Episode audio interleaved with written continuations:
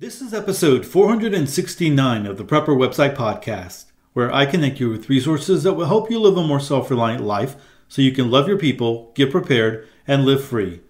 Today's article Cast Iron Cooking and Cookware Tips for the Beginner.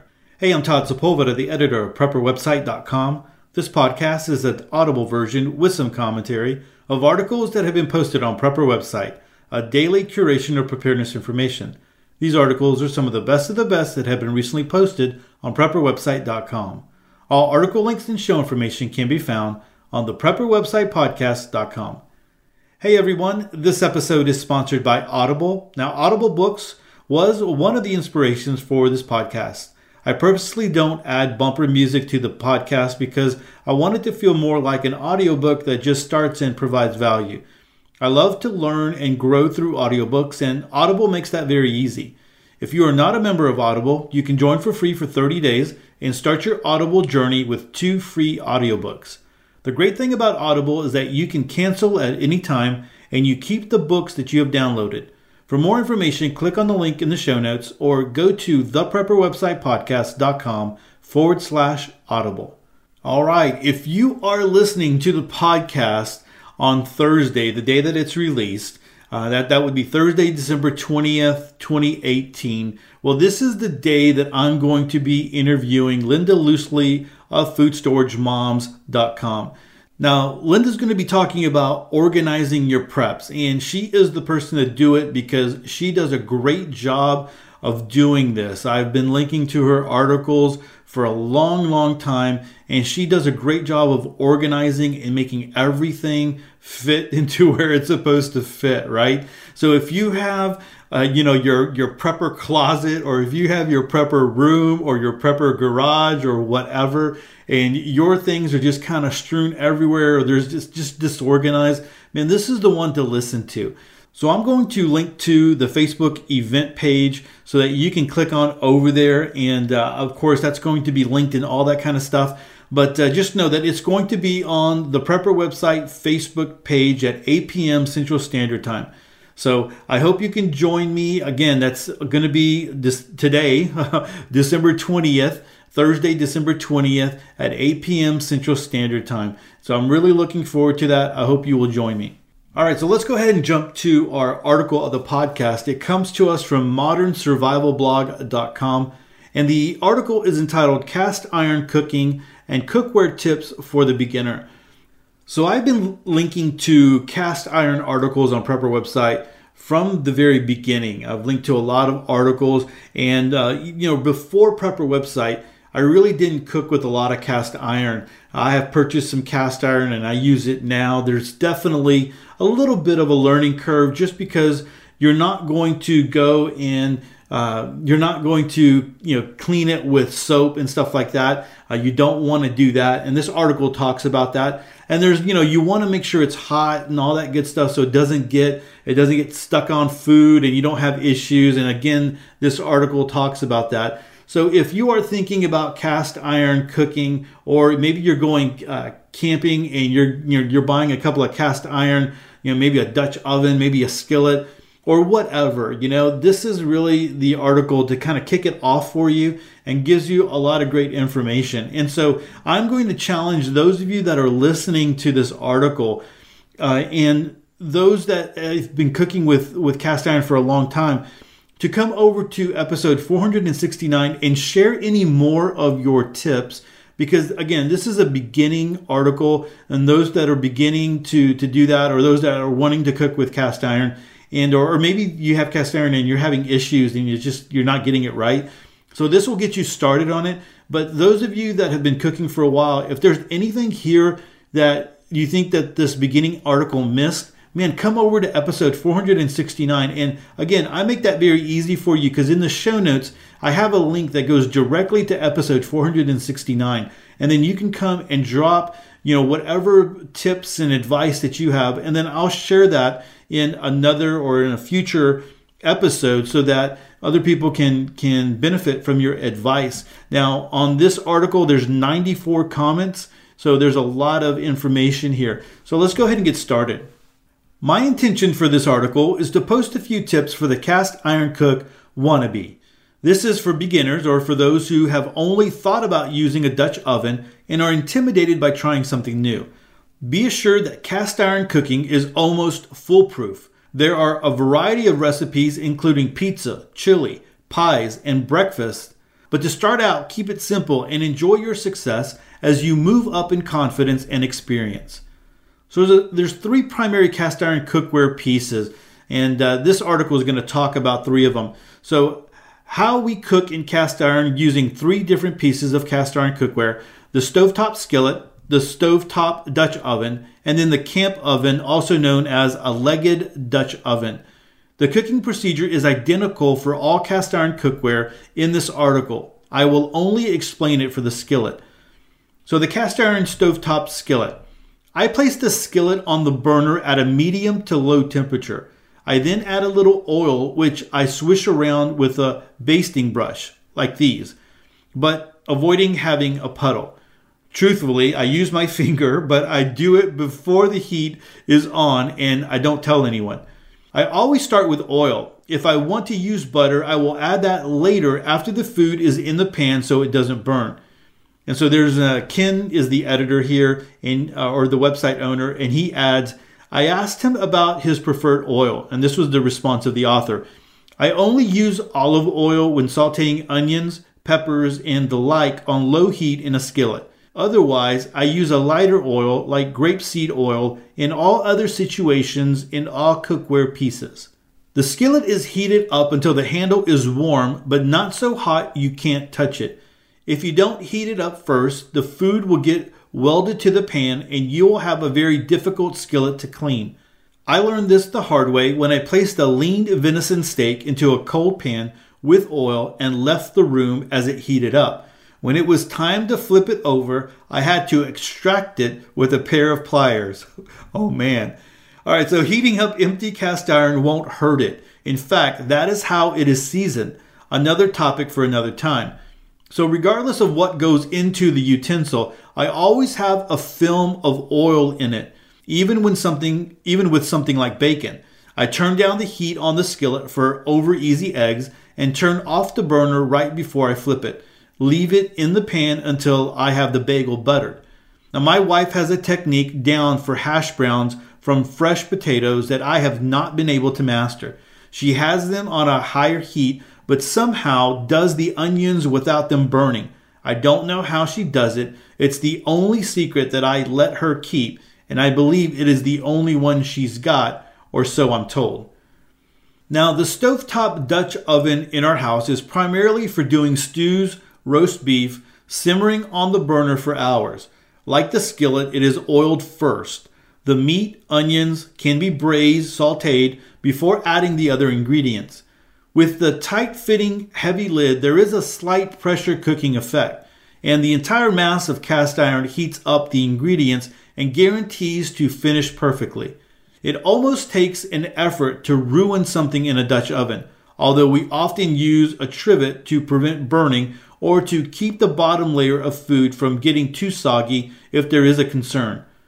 And so some of the items that he's talking about in this article are linked to Amazon. And uh, one of them, like this trivet, is uh, very inexpensive. And so I put it in my cart for a future pur- purchase. On an electric stovetop, if there is a concern of burning, the cookware can be placed on top of a metal plate or griddle. We also avoid using tomatoes in cast iron. We have a porcelain version for such recipes. The exception would be chili recipes in the camp oven, which is next. So the camp oven, though similar to the stovetop Dutch oven, has significant differences and advantages. It perches above the coals on three legs and has a rim top for placement of coals for top down heat. This makes for nice, crispy, brown food impossible in the stovetop Dutch oven. We use our camp oven when we go camping and prepare a meal to cook while we are out hiking. Get the coals going before you head out, then load up the ingredients. When you come back from the trail, you will have a hot, delicious meal ready to eat. And we have often left camp under sunny skies to come back in a rain. I suggest keeping the oven covered by some MacGyver method, a tarp perhaps high enough to not melt.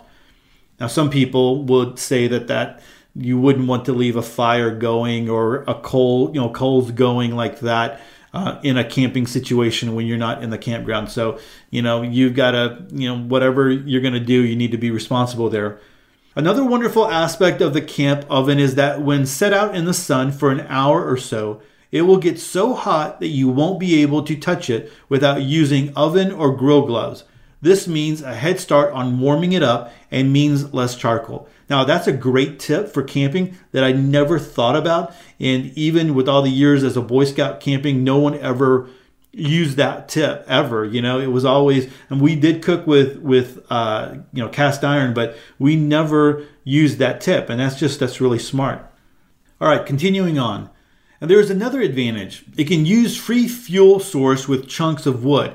I've used pellets also, but charcoal is the easiest to use and to gauge heat levels. There are charts for so many heat units per briquette, which I take as a suggestion. I prefer the peek and probe method of determining doneness.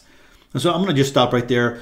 Um, there was an article years ago, and I've tried to find it, and I haven't been able to recently, where um, it talked about the heat and being able to gauge the heat with how far and you know how high your hand was from it and how hot it felt or whatever. And so I mean that was just kind of a gauge. So if you ever were to cook with uh, cast iron and you were out in a camping situation or maybe a survival situation and you have cast iron but you don't have charcoal or the briquettes you you run out of those then you want to have an idea of what that would be like so I'm going to continue to try to find that article. It's been a long, long time. I believe it was kind of like in a chart form, but it had this great, you know, this great information on. Uh, and of course, you know, it's going to be subjective and all that kind of stuff. But at least it was, uh, you know, gave you a roundabout figure of how hot it could be.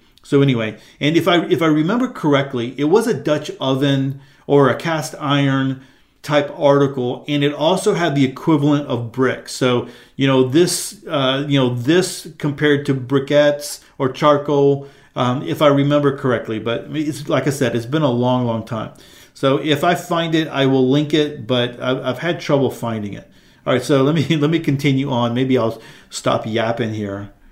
A wonderful quality of cast iron is that it keeps the food cooking after the coals are out and will stay warm for second helpings long, long after it has been removed from the heat. I used a large pan underneath the oven to contain and focus the heat of the coals, but I have found out they don't burn well due to lack of airflow. I start the coals in a chimney starter placed on top of the lid. When they are ready, I dump all of them on the lid. With a pair of grill tongs, set approximately half as many under the oven as are on the lid. Recently, I've set the briquettes on top of 1 4 inch wire mesh so that it can shake out the ash and retain the burning coals. The mesh also increases airflow.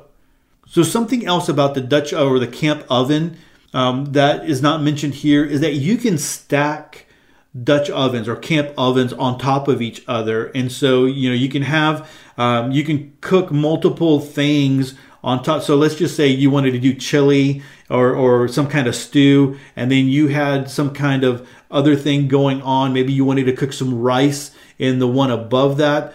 And then you could cook something like a, a cobbler in the one above that. So you could stack them, which is which is really, really cool.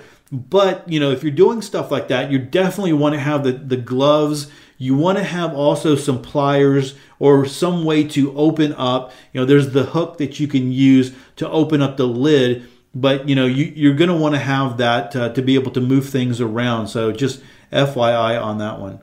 Okay, so let's continue on. Most recently, we had a very large chicken, 5.5 pounds, that was too big to fit into our countertop rotisserie. So it went into the camp oven. In a four quart Dutch oven, I first placed the trivet, russet potatoes cut in half, layered on the bottom, and the chicken on top. Lots of briquettes went on the lid, some underneath, and it cooked for several hours.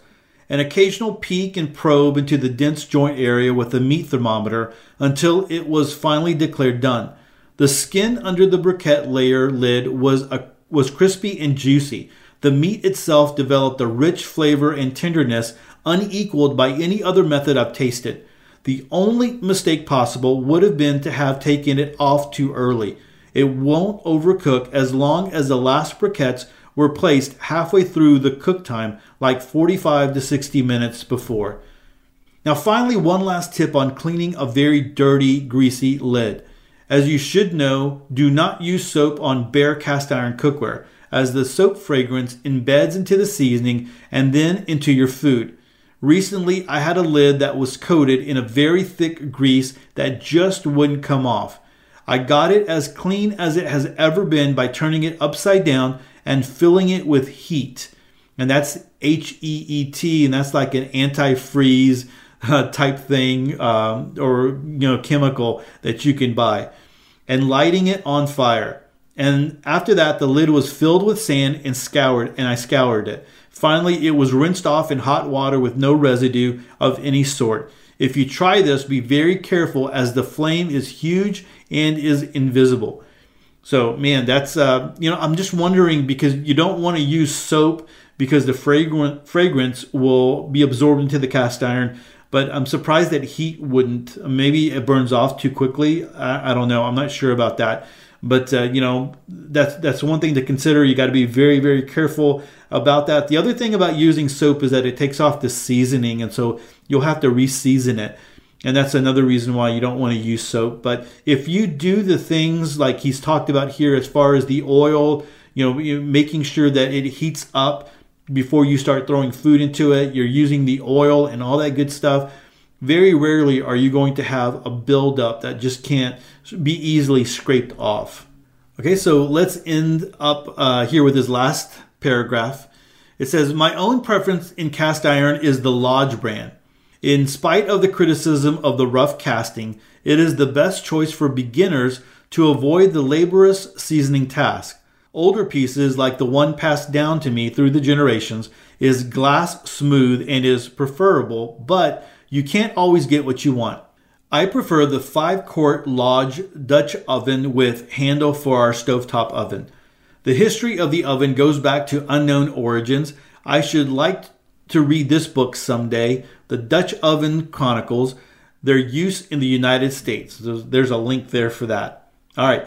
So, you know, good article, good starting article, and maybe it will get you thinking about using cast iron you know, one of the things when you get on Facebook or you get on social media or maybe you start reading comments is you'll always find someone that says, "Hey, I found this great cast iron and it was all rusted and I, you know, I cleaned it up and I seasoned it and now look how beautiful it looks."